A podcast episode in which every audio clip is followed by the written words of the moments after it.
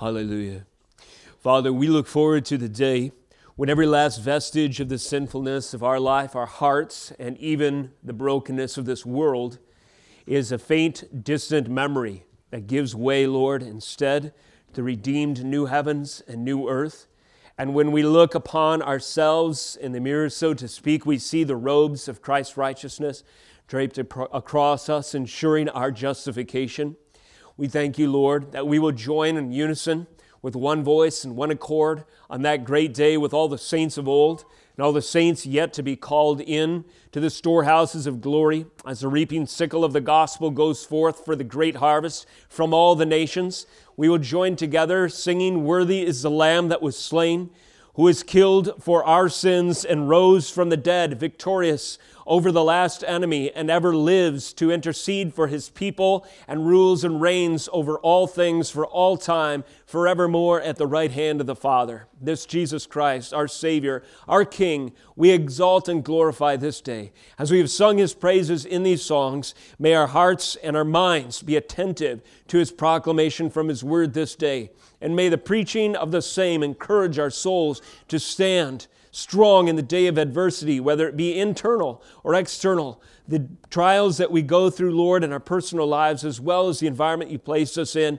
your word we recognize and proclaim is sufficient to prepare and equip us to proclaim the glories of our Messiah in spite of these. Thank you for this opportunity we have. Finally, we pray if there are any lost in the hearing of this message, that the truth of Christ alone, as the salvation from sin, would strike the hearts of the unbeliever that they might turn, confess their transgressions against your holy law, and find in Christ the perfect Savior, washing away their sins at the cost of his blood. In Jesus' name we pray. Amen. Hallelujah. What a great blessing and privilege it is to open the scriptures together to consider God's word. Turn with me as you're able to Genesis 46 as the chapter of Jacob's, another chapter of Jacob's life unfolds. The text is focused on Joseph for some time, but now we see Jacob again leading his family to Egypt, or we see Jacob again, and something new has happened. He's making a exile or exodus to Egypt to be spared from famine and to be guided uh, on the way by the wagons or provided on the way by the wagons and provisions that Joseph and Pharaoh have sent him. And he has his entire family now with him, 70 some people, we come to find. And he's taking refuge in this foreign land. Well, travel plans and relocations were not as easy back then as they are now. And I mean, most of us would have severe anxiety at the thought of packing up everything, filling those U Hauls and moving to another state, let alone another country, a foreign culture, new language, different area, so many unknowns. How would we do such a thing? Well, we tremble at the thought today. Well, imagine how much more difficult it would have been at the time especially with Jacob's uh, years to account for. He's 130 years old, and you have to move whole uh, flocks and herds and everything else with uh, inferior technology compared to today and so forth. So that's just a bit of the context. There is a, an important stopping point on the way that our text records today called Beersheba. And here I have found a title from a previous reference back 200 years earlier in Abraham's experience. This was a place where he planted a tamarisk tree. So I've titled this sermon Under the Tamarisk Tree, because here again, two generations later, Jacob uh, finds the Lord meeting him at a place of uncertainty to grant him assurance and to reaffirm the covenant to his soul. The aim of this morning's message is therefore to proclaim the promises and faithfulness of God unto his covenant people. Jacob was a covenant son, and you and I are as well if you are in Jesus Christ.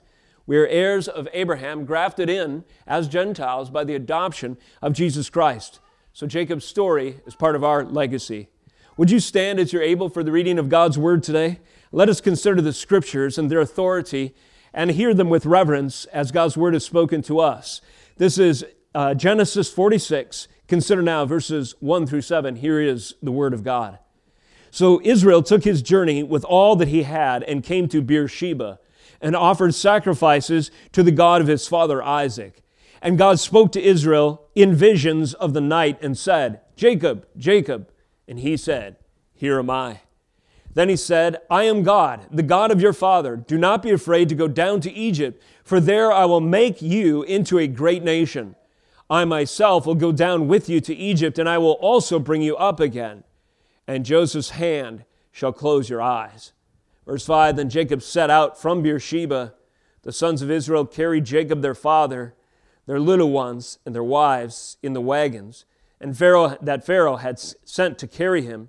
They also took their livestock and their goods, which they had gained in the land of Canaan, and came into Egypt, Jacob and all his offspring with him, his sons and his sons' sons with him, his daughters and his sons' daughters, and all his offspring he brought with him into Egypt. This is the word of God. You may be seated. Turn with me to another passage, Genesis 21. We get a bit of history of this place, Beersheba. Its first appearance in the text. Jacob's grandfather visits here as well. In Genesis 21 33, I'll begin with one verse. We'll pick up on the rest of the story in a bit. Abraham planted a tamarisk, tamarisk tree in Beersheba and called there on the name of the Lord, the everlasting God. Abraham planted a tamarisk tree in Beersheba. Title explained. First mention of Beersheba in the scriptures involves Abraham and a covenant established with a neighboring king. His name was Abimelech. There was some conflict between these two peoples. It was resolved by way of covenant. Abraham commemorates this event, planting a tamarisk tree as a memorial, reminder, presumably, for himself and future generations who will appreciate all the more in its growing shade this reminder that God is faithful to his covenant. And this location should remind us of this proof when he gave us peace with the neighboring tribe. We might imagine, this is how the movie scene opens in my mind, Jacob is approaching Beersheba on his way to Egypt. And now, 200 years later, roughly speaking in the text, there's a towering tree he sees in the distance. We don't know this for positive, but it's just something that occurs to me to set the tone or to set the uh, scene for us. The closer he gets, the bigger that tree appears. And he recognizes this perhaps as the tamarisk tree that his father, grandfather, has planted so many years ago. And so, as we see this scene in our mind, we, it makes sense to us that Jacob, with that memory, would then pause to offer sacrifices of remembrance and worship in the shadow, as we imagine in this scene, of this great colossal tree. A little review and overview for you. With the patriarchal blessing and calling of Jacob, the text is focused on him in Genesis 27, and then kind of all the way through, the record is focused on this patriarch, Jacob, or also called Israel in the text, virtually exclusively, all the way to chapter 35. Here, the narrative has shifted. 36 covers Esau for a bit, then 37 7 picks up on the account of Joseph, Jacob's son. So Joseph has been the focus of the story. He's been the main character for chapters 37 through 41. Joseph had journeyed having been sold into slavery, of course, to Egypt, but God had a purpose in this. And Joseph's calling of messianic ascension, as we've identified it, went all the way from imprisonment to second in command of the entire realm of Egypt and the known world. He had influence in that. His wisdom and plan for famine preparations had spared the world from starvation. And thus, Joseph's account then turns one more time back to Jacob in our text today. The spotlight of Revelation turns back to Jacob, now 130 years old or so, or roughly speaking, briefly in his waning years.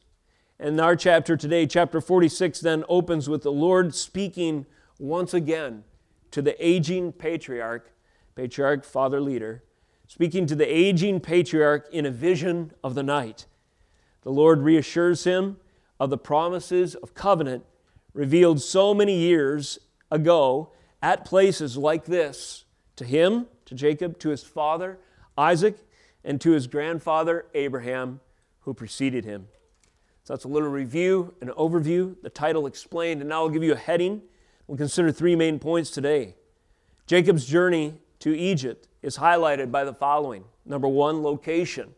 What can we learn about the significance of Beersheba from the text? Secondly, visitation, the Lord meeting him on the way. And thirdly, direction. This journey, and particularly what he's leaving behind, what he's heading toward, are also of importance. First of all, Jacob's Egypt journey is highlighted in the text considering the location. Beersheba. So the Hebrew, beer, means something. Uh, kids, shout it out if you know it. What does beer mean in Hebrew? I'll give you a hint. Hagar is exiled from the covenant family, and she is met by the Lord as well at a place of significance. Beer laharoi, something of the living God who sees me. Beer means what? Shout it out if you know it, kids. Well, very good. So beer means well. And then the, what follows after it would be the name of the well. So for Hagar, that would be the concubine of Abraham. Uh, back earlier in the text, she takes refuge at Beer Laharoi. Laharoi means the well of the living God who sees me, roughly speaking. The well of the God who visited me in my time of distress. Beersheba means well of the oath or the vows, or, or oath vows or the seven. So, where does this name come from? Well, Genesis is written as a text which weaves together, as we've remarked before, numerous details. So, to get a picture of the whole, we have to revisit some of these details. And so, let's do so by turning back to the first mention of Beersheba, well of the oath or vows, where we pick up on the story of Abraham and Abimelech in Genesis 21. Abraham at Beersheba, verse 25. We pick up on the account, if I can find my text here. When Abraham reproved Abimelech about a well of water that Abraham's servants had seized, uh, excuse me, Abimelech's servants had seized, Abimelech said to him, I do not know who has done this thing. You did not tell me, and I have not heard it until today.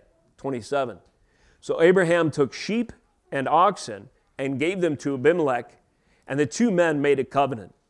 Abraham set seven ewes, ewe lambs of the flock apart. And Abimelech said to Abraham, What is the meaning of these seven ewe lambs that you have set apart? He said, These seven ewe lambs you will take from my hand, that this may be a witness for me that I dug this well. Therefore, that place was called Beersheba, or well of the oath, well of seven, because they both swore an oath. So they made a covenant at Beersheba, and Abimelech and Phicol, the commander of his army, rose up and returned to the land of the Philistines. In verse 33, for which our sermon's named, Abraham planted a tamarisk tree in Beersheba and called there on the name of the Lord, the everlasting God. And Abraham sojourned many days in the land of the Philistines. This is where the place, the location, Beersheba first occurs. Beer, well, Sheba, oath, or seven.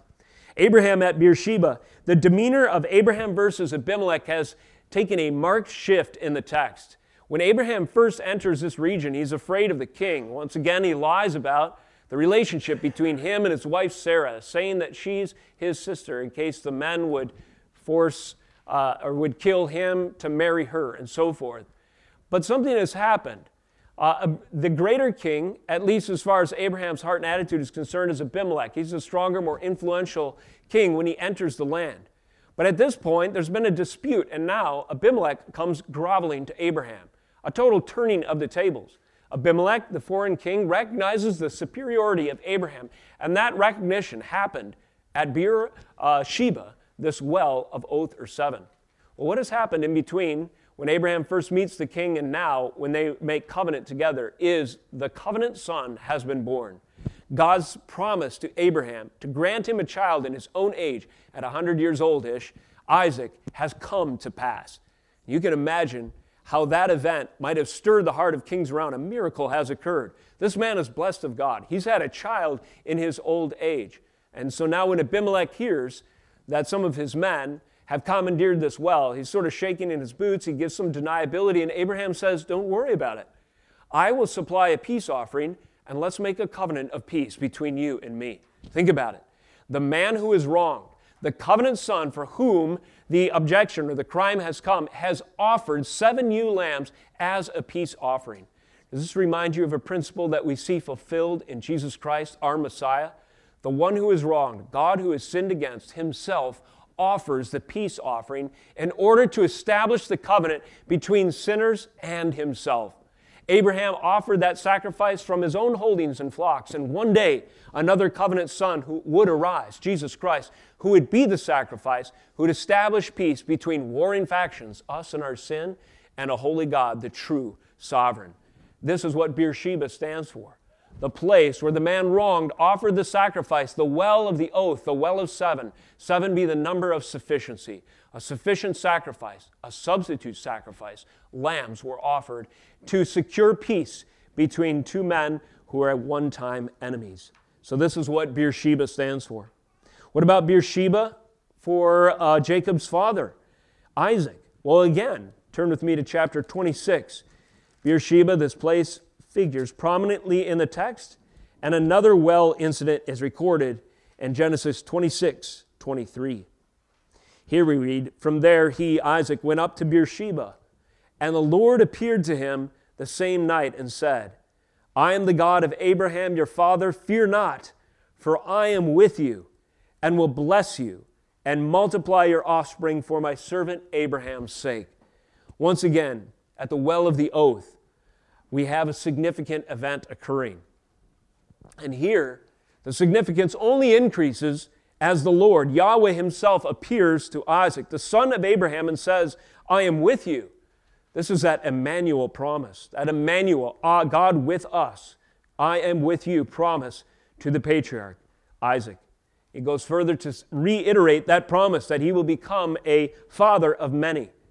And so what does Isaac do? 25, he builds an altar there so now at Beersheba, we have the tamarisk tree growing taller. This is this next generation, Isaac, as we imagine. And we have added to this location an altar built by Isaac. And Isaac called upon the name of the Lord and pitched his tent there. I'm going to stay here a while. And Isaac's servants dug a well. We have a tree, we have an altar, we have a tent, and a well. And likely he redug the well that Abraham's servants had dug so long before at Beersheba. Now, 26, when Abimelech, another king named Abimelech, Abimelech, something like Pharaoh, probably the generic king, name for a king of the uh, Philistines, he went to him, that is, he went to Isaac from Gerar with Ahuzath, the advisor, and Phicol, another common name for the commander of the army. And Isaac said to them, Why have you come to me, seeing that you hate me and have sent me away from you? And they said, We see plainly that the Lord is, has been with you. So we said, Let there be a sworn pact between us, between you and us, and let us make a covenant with you. Do you see the parallels? Once again, Isaac, the next generation after Abraham, is swearing an oath. He's reaching a point of peace uh, between himself and an enemy king, or one time enemy king, 29.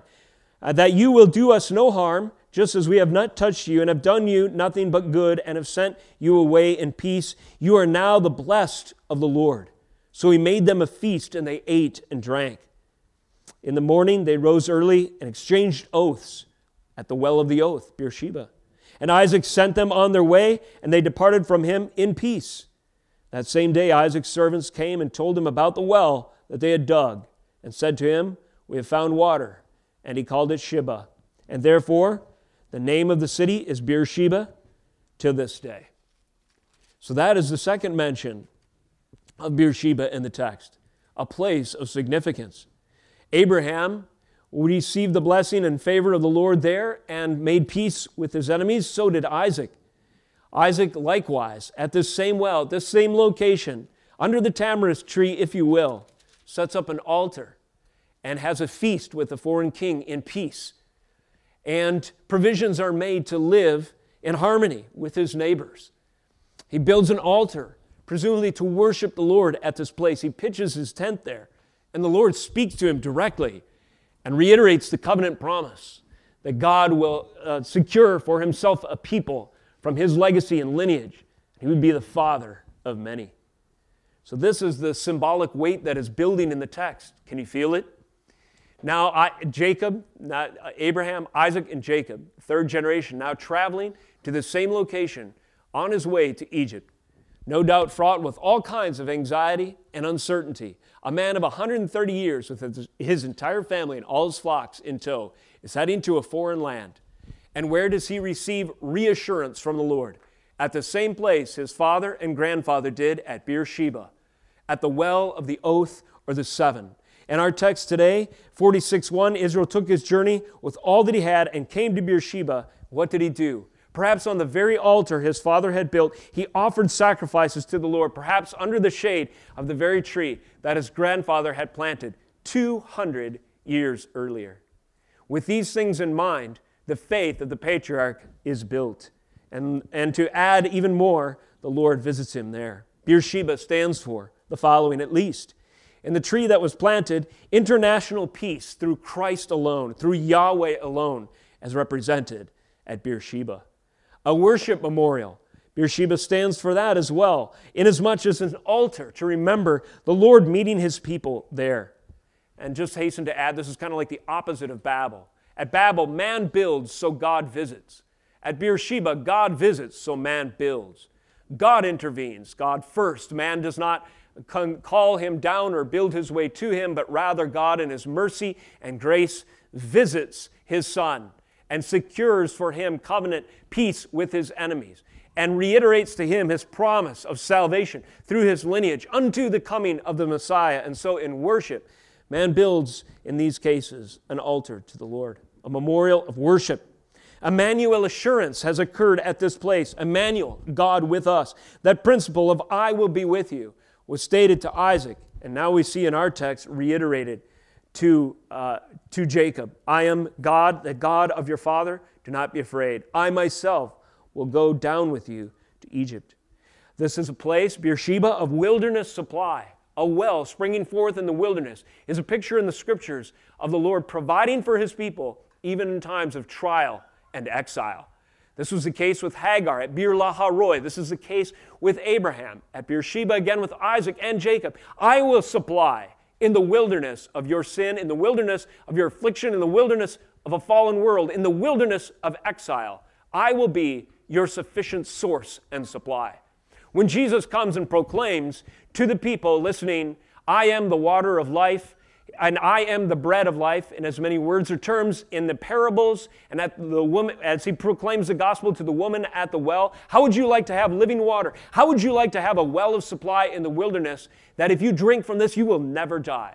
This is a fulfillment of Beersheba, Bir Laharoi. This is a fulfillment of the texts of old that proclaimed in this symbolic form that God will supply a never ending source of eternal life through his covenant Son.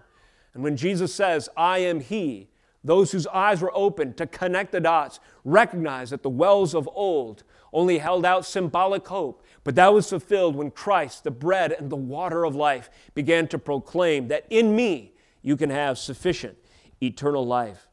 So uh, Beersheba stands for these things divine revelation. The Lord visited uh, his servants at this place, and this was marked by sacrifices, worship, to the Lord as a result. Think about this as you consider what might tempt you to be anxious in your own life. The scriptural antidote for anxious uncertainty about the future is the reassuring record of God's faithfulness through covenant history. The scriptural antidote what does repentance from the sin of anxiety look like? It looks like worshiping the Lord, recognizing what He has done. Now, when we think about this and are convicted on the same in our own lives, often we limit our meditations on what God has done for us personally. And that's good and awesome as far as it goes. But I'm telling you, there are places to visit far outside your experience where the proof of God's faithfulness to you is evident. You can go back to the shade of the tamarisk tree as you read these passages in Scripture.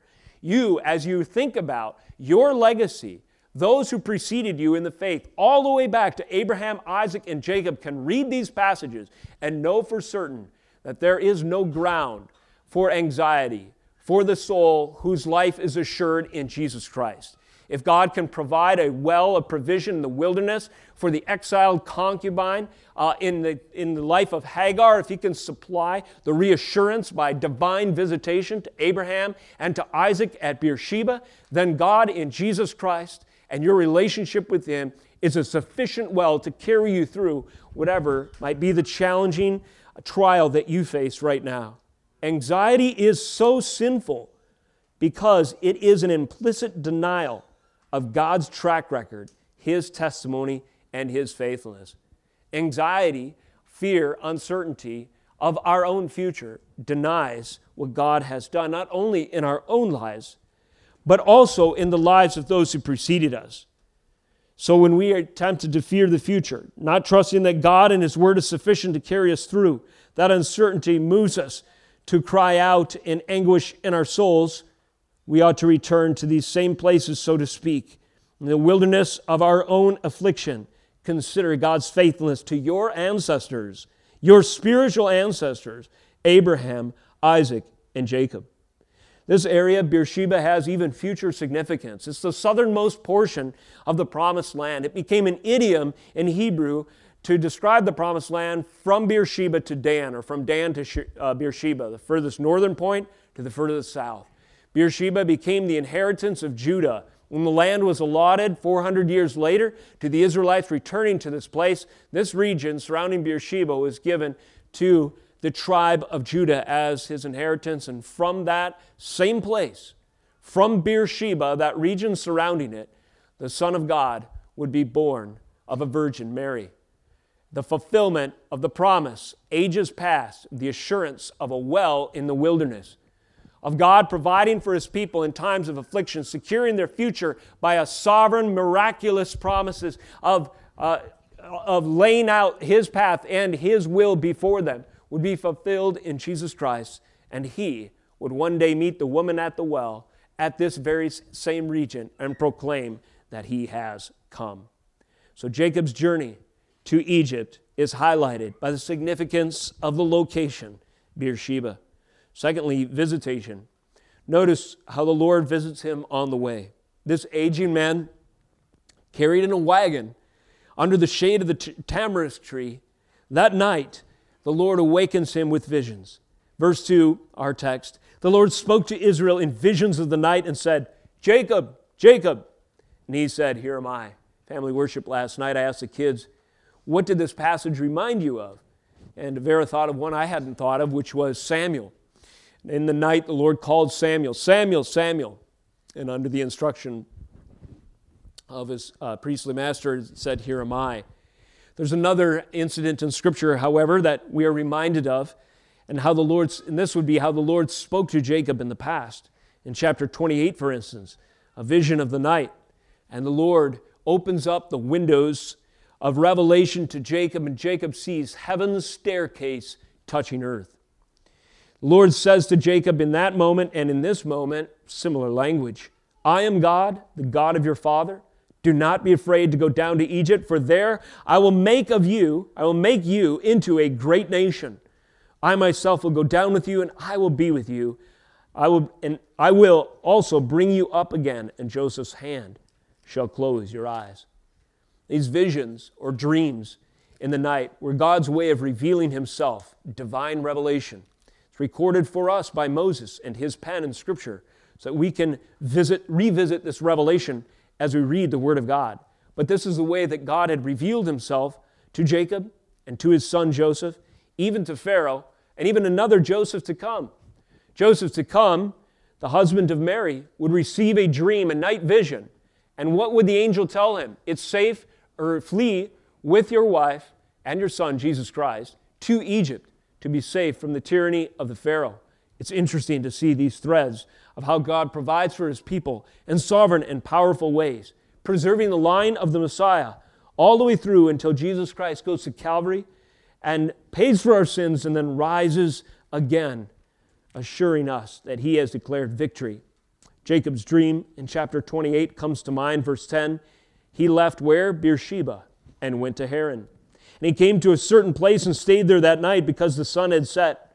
Taking one of the stones of that place, Kids, what did he do with that stone? Jacob took this stone and he used it as a, a pillow, and he go, falls down to sleep. Later on, that stone would serve another purpose. It says he dreamed, verse 12, and behold, there was a ladder set up on the earth, and the top of it reached to. And behold, what were ascending and descending upon it, kids? Angels. And the Lord stood above it, Yahweh, and said, I am the God, the Lord, the God of Abraham your father, and the God of Isaac.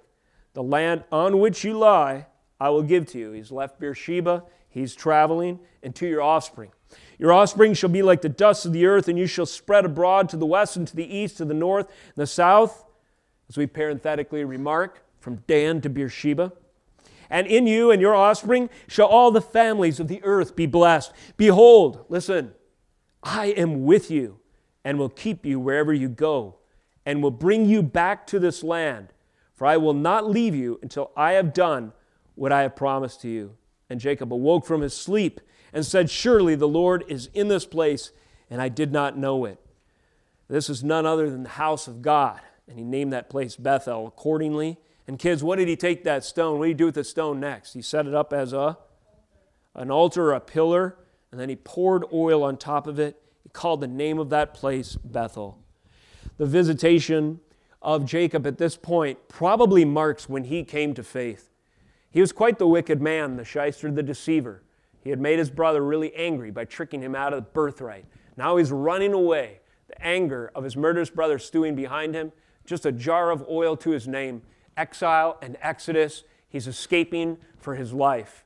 And here, just after leaving Beersheba, the Lord meets him on a way in a vision of the night hour and says, I will be with you. I have plans for you, and you shall become a great nation in so many words, and this land shall be yours and your children's children, and so forth.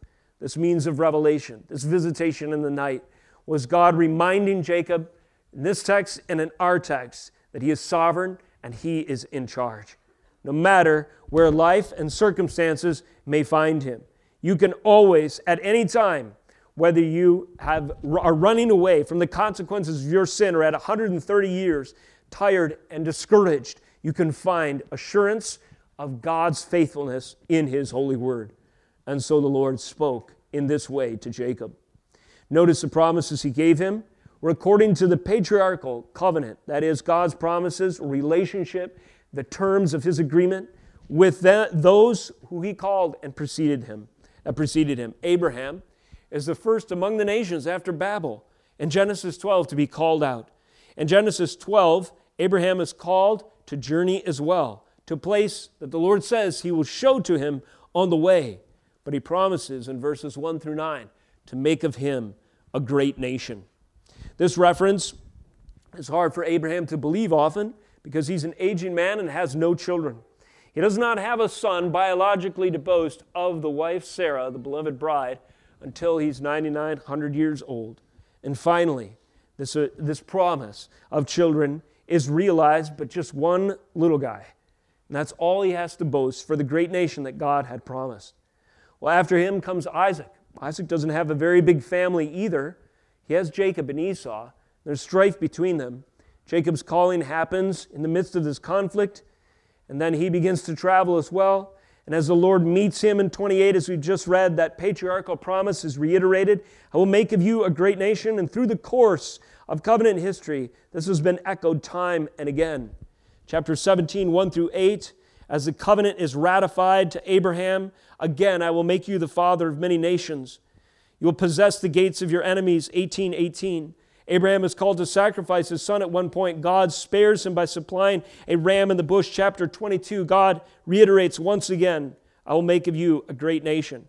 In chapter 35, again, God has spoken to Isaac or to Jacob and in this uh, passage over and over again. But there have been hundreds of years that have passed that many will come from you, and I will make of you a great nation.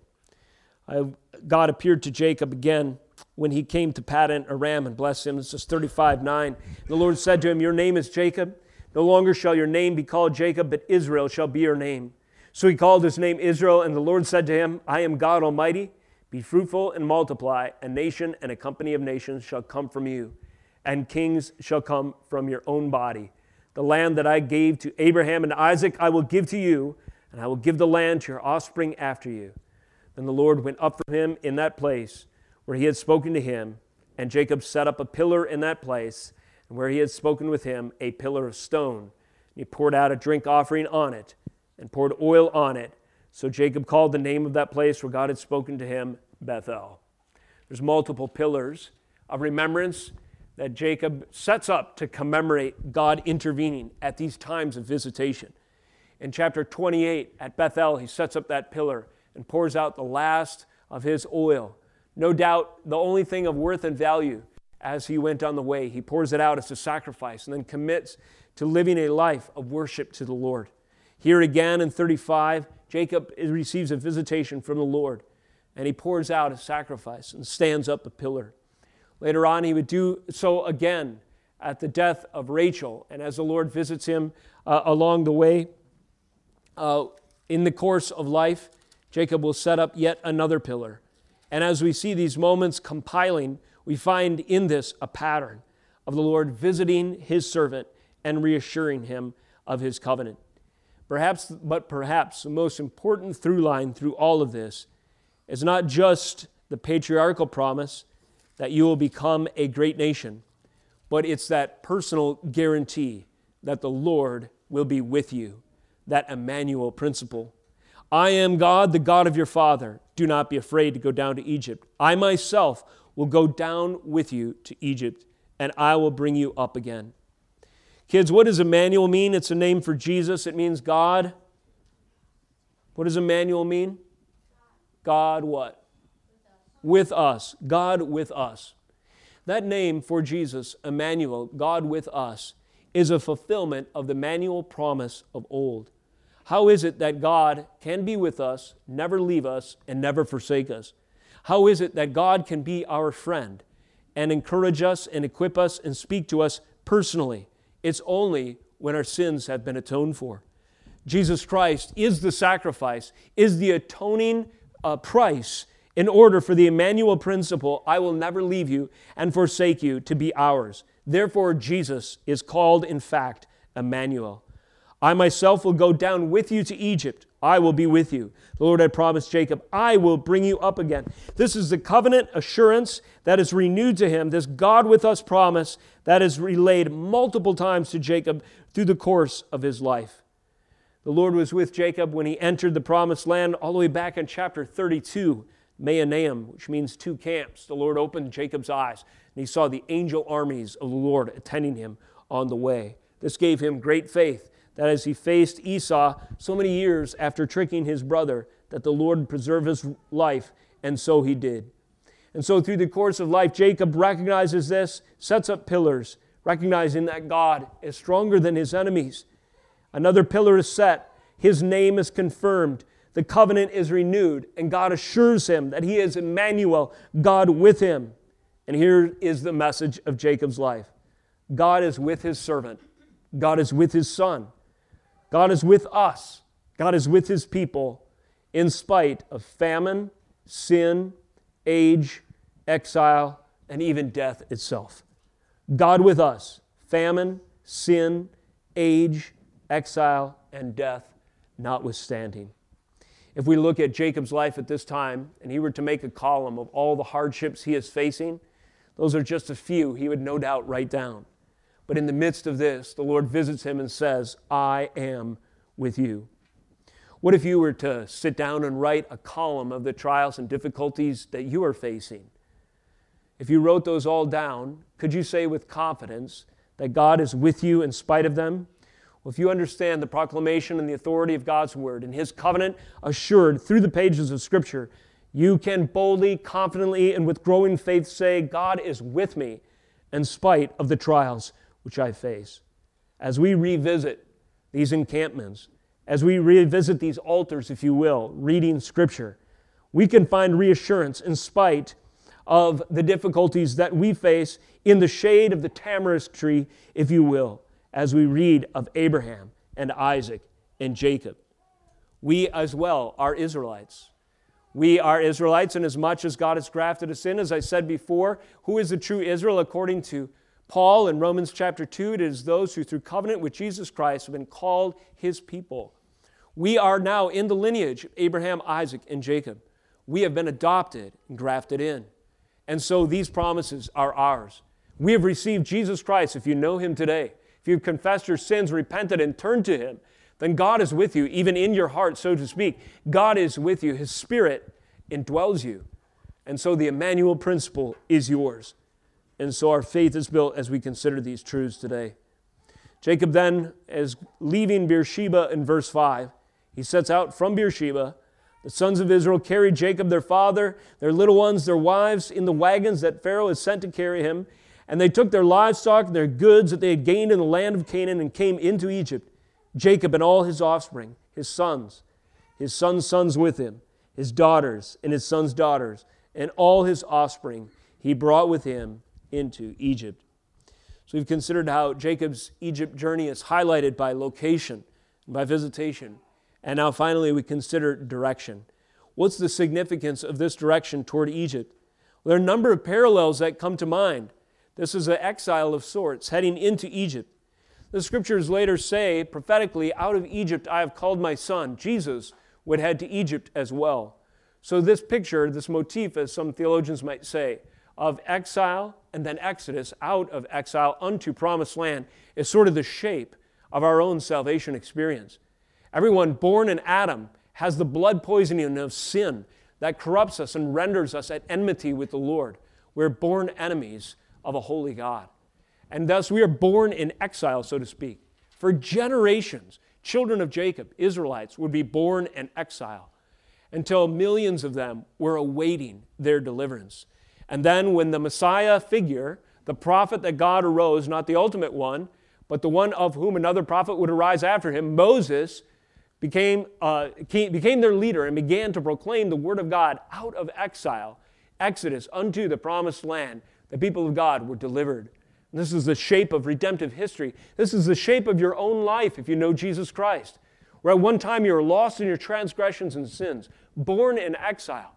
One day you heard a message, perhaps sounding something like this Jesus Christ is the only Savior of your sins. He's the only one whose blood can atone for them. He's the only one who can supply that substitute sacrifice. The king must sacrifice in the place of his people. At the cost of his own blood, Jesus Christ lays down his life at the well of salvation at the cross, providing for you reconciliation with the Lord. And then you turn to the Lord. You repent of your sin. You place your faith in Him and you begin to walk on a new journey of exodus out of sin, out of exile, out of bondage and slavery to, once, what, to what once condemned you to hell unto the promised land. What is the promised land?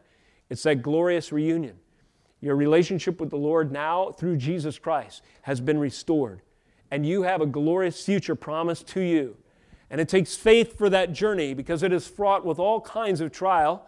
But in the end, the Lord rules and reigns over all things, history, and even your life. And in the new heavens and new earth, when you die and, and step from this vale of tears into glory, you will experience what was prophesied to Jacob in your own life and in your own future. So, this is the significance of this direction and kind of the prophetic reality of it realized in Jesus Christ. The last time, as the scriptures record, Jacob left Beersheba. I was back in 28, and the Lord met him on the way. Now he's sort of retracing his footsteps of chapter 28, which led to God's favor assured at Bethel, and now God's favor has been assured at Beersheba and he's better prepared in his heart for this difficult journey to Egypt. Thinking back on how Abraham and Isaac had peace with foreign kings at that same location assured, it makes sense, additionally, that Jacob, remembering the legacy of Abraham and Isaac, now entering in a foreign land, would also enter a place of provision at Goshen and peace. So these, this remembrance and this direction, what happens along the way, become significant. When Jacob left Beersheba before, it was just him and his jar of oil, and the clothes on his back, and the murderous intentions of his brother Esau behind him. This time, when he leaves Beersheba, who travels with him? 70 strong. The sons of Dan, Husham, the sons of Naphtali, Jehaziel, Gunai, Jazer, Shillem. This is, and the sons of Bilhah, who were, uh, whom Laban gave to Rachel's daughter, and these she bore to Jacob, seven persons in all verses 8 through 23 record name after name after name. 26. All the persons belonging to Jacob who had come into Egypt, who were his own descendants, not including Jacob's sons' wives, were 66 persons in all. In all, and the sons of Joseph who were born to him in Egypt were two. All the persons of the house of Jacob who came to Egypt were 70. Well, this nation is beginning to grow. For many years, it had been taken in faith, but now 70 are traveling with Jacob to this uh, land of provision, of temporal provision. The Lord is fulfilling his promise. He's traveling with descendants as he leaves Beersheba. This genealogy and lineage is a matter of historical record of God's faithfulness to the promises of old, to Abraham and Isaac. I will multiply your seed, your children, your legacy, and you will become a great nation. The fulfillment of this promise that was anticipated by faith is now coming true in the experience of God's people and will multiply greater still. In fact, the refuge of the land of Goshen becomes the fertile soil from which a nation of millions will arise in just four centuries. So the direction of God's purposes is being fulfilled along the way. For Jacob, if he knew all this at the time, would blow his mind. Joseph, same deal. He has no idea of God's big picture. He begins to see more glimpses along the way. But the question for you and for them, in whatever situation we face in our limited uh, perspective, in the finitude of our mere humanity, is can we trust the God who is big enough to know the end from the beginning and to organize all things according to his purpose and plan, to work them all together for the good of those who love him and are the called according to his purpose? This we call God's providence his control over every detail of history, ordering it in such a way as when we're able to step back with the perspective of history, the overview from heaven's perspective, we see that He accomplished miracles beyond our imagination. This is the lesson exile and Exodus. I will bring you up again, the Lord promises him, even though the hand of Joseph will close your eyes. How can these two be reconciled? Let's close with this. Along the way, God says to, jo- to Jacob, I myself will go down with you to Egypt. I will also bring you up again. Joseph's hand shall close your eyes. Imagine someone has, has died, they've exhaled their last breath. You're clinging to them, you're able to be with them in their passing. It's a beloved, aging loved one, family member, perhaps father. In Joseph's case, Jacob dies. You have this body laid before him, 145 year old man, I think, as I recall. And Joseph reaches his hands and lovingly and carefully closes the eyes of his father. Jacob is dead. This happens in Egypt. And this leaves a question in the text I will bring you up on the land of Egypt, and Joseph will close your eyes when you're there. How can these be reconciled? Is this a contradiction? Well, in the large scope of things, we find it is not. Listen to Hebrews 11 22. By faith, Joseph, at the end of his life, made mention of the exodus of the Israelites and gave directions concerning his bones. A couple of weeks ago, I was asked there was a sudden death um, of a couple and their family we are doing some work for, and they said, You know, what is your church's policy on cremation? Well, what an interesting question, right? Have you ever considered that? Perhaps you know my answer. We've talked about it in the past, it's been some time though. And what I prefer is a Christian burial that acknowledges God's intentions for our bones. What, is this, what do the scriptures say is the destiny of our physical body? We'll be resurrected just like Jesus Christ one day.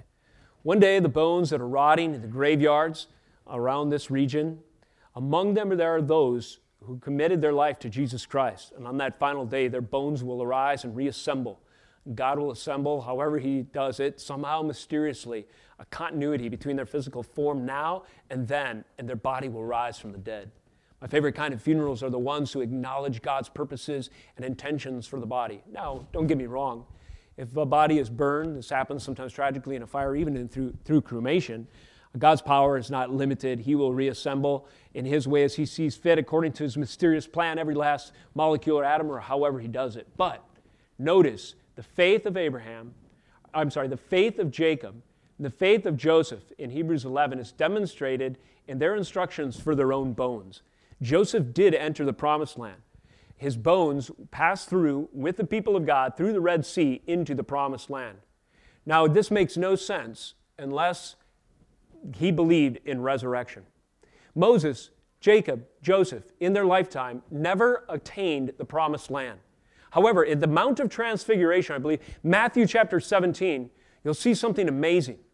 There are resurrected, with, with Jesus there, there are the resurrected figures of Elijah and Moses communing with their Savior. And what has happened as a result of being touched by the Messiah's power? They've been resurrected. And where is Moses standing? He's standing in the promised land. Moses entered the promised land after death. Joseph's bones were hauled there by the people of God. Jacob was relocated there after he died. But the Lord will bring his people who are in Christ into the promised land. The land uh, was a picture, a symbol of covenant reunion and the promises of glory and eternal life after death, when those who die in faith of God's resurrecting power are lifted from the grave on that glorious day and then assemble in the new heavens and new earth, the ultimate promised land. This is the ultimate of exile and exodus and promised land. I will bring you up again. Promise and faith of the, pat- the promises and the faith of the patriarchs presuppose a plan of God, much bigger than their own life and experience. Joseph testifies to this in Hebrews 11 22, the destiny of his bones, as he insisted they be carried into the promised land. Jacob, Joseph, Moses, three examples of the faithful who died in Exodus, whose inheritance would be confirmed in God's yet future redemptive plans. Moses gloriously pictures this, as we've said on the Mount of Transfiguration, in Christ. Jacob, Moses, Joseph, and if you are in Christ, you and me believers today will enter the glories of the promised land, where fellowship and prosperity and worship mark our forever existence. This is the glorious hope that Jacob's own story teaches us. Let me close with this application. Most discouragement arises from our assumption that a greater portion of heaven's promises should be experienced right now.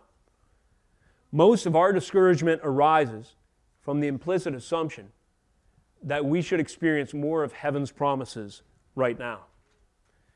You do not deserve or have any level of expectation this side of glory of I think it's reasonable that I experience this much of heaven's promises.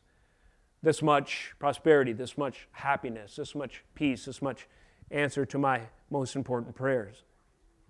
Jacob might have doubted and despaired on the way. What? I'm leaving the promised land. I'm 130 years old. I barely have strength for this journey. How in the world can these promises be fulfilled? How can your promise of bringing me up again from Egypt possibly be true if you're leading me to this foreign country to die? The answer is in that Emmanuel principle or promise. I am with you. I will never leave you or forsake you. God in Jesus Christ is our Emmanuel. He is God with us. And that promise, that assurance is stronger than exile, is stronger than famine, is stronger than sickness, it's stronger than sorrow, it's stronger than calamity, it's stronger than temporal judgment, it's stronger than any difficulty we may face, and in the final analysis, it is stronger than death. Let us close in prayer. Father, we thank you that the message of hope in Jesus Christ is ours if we know you.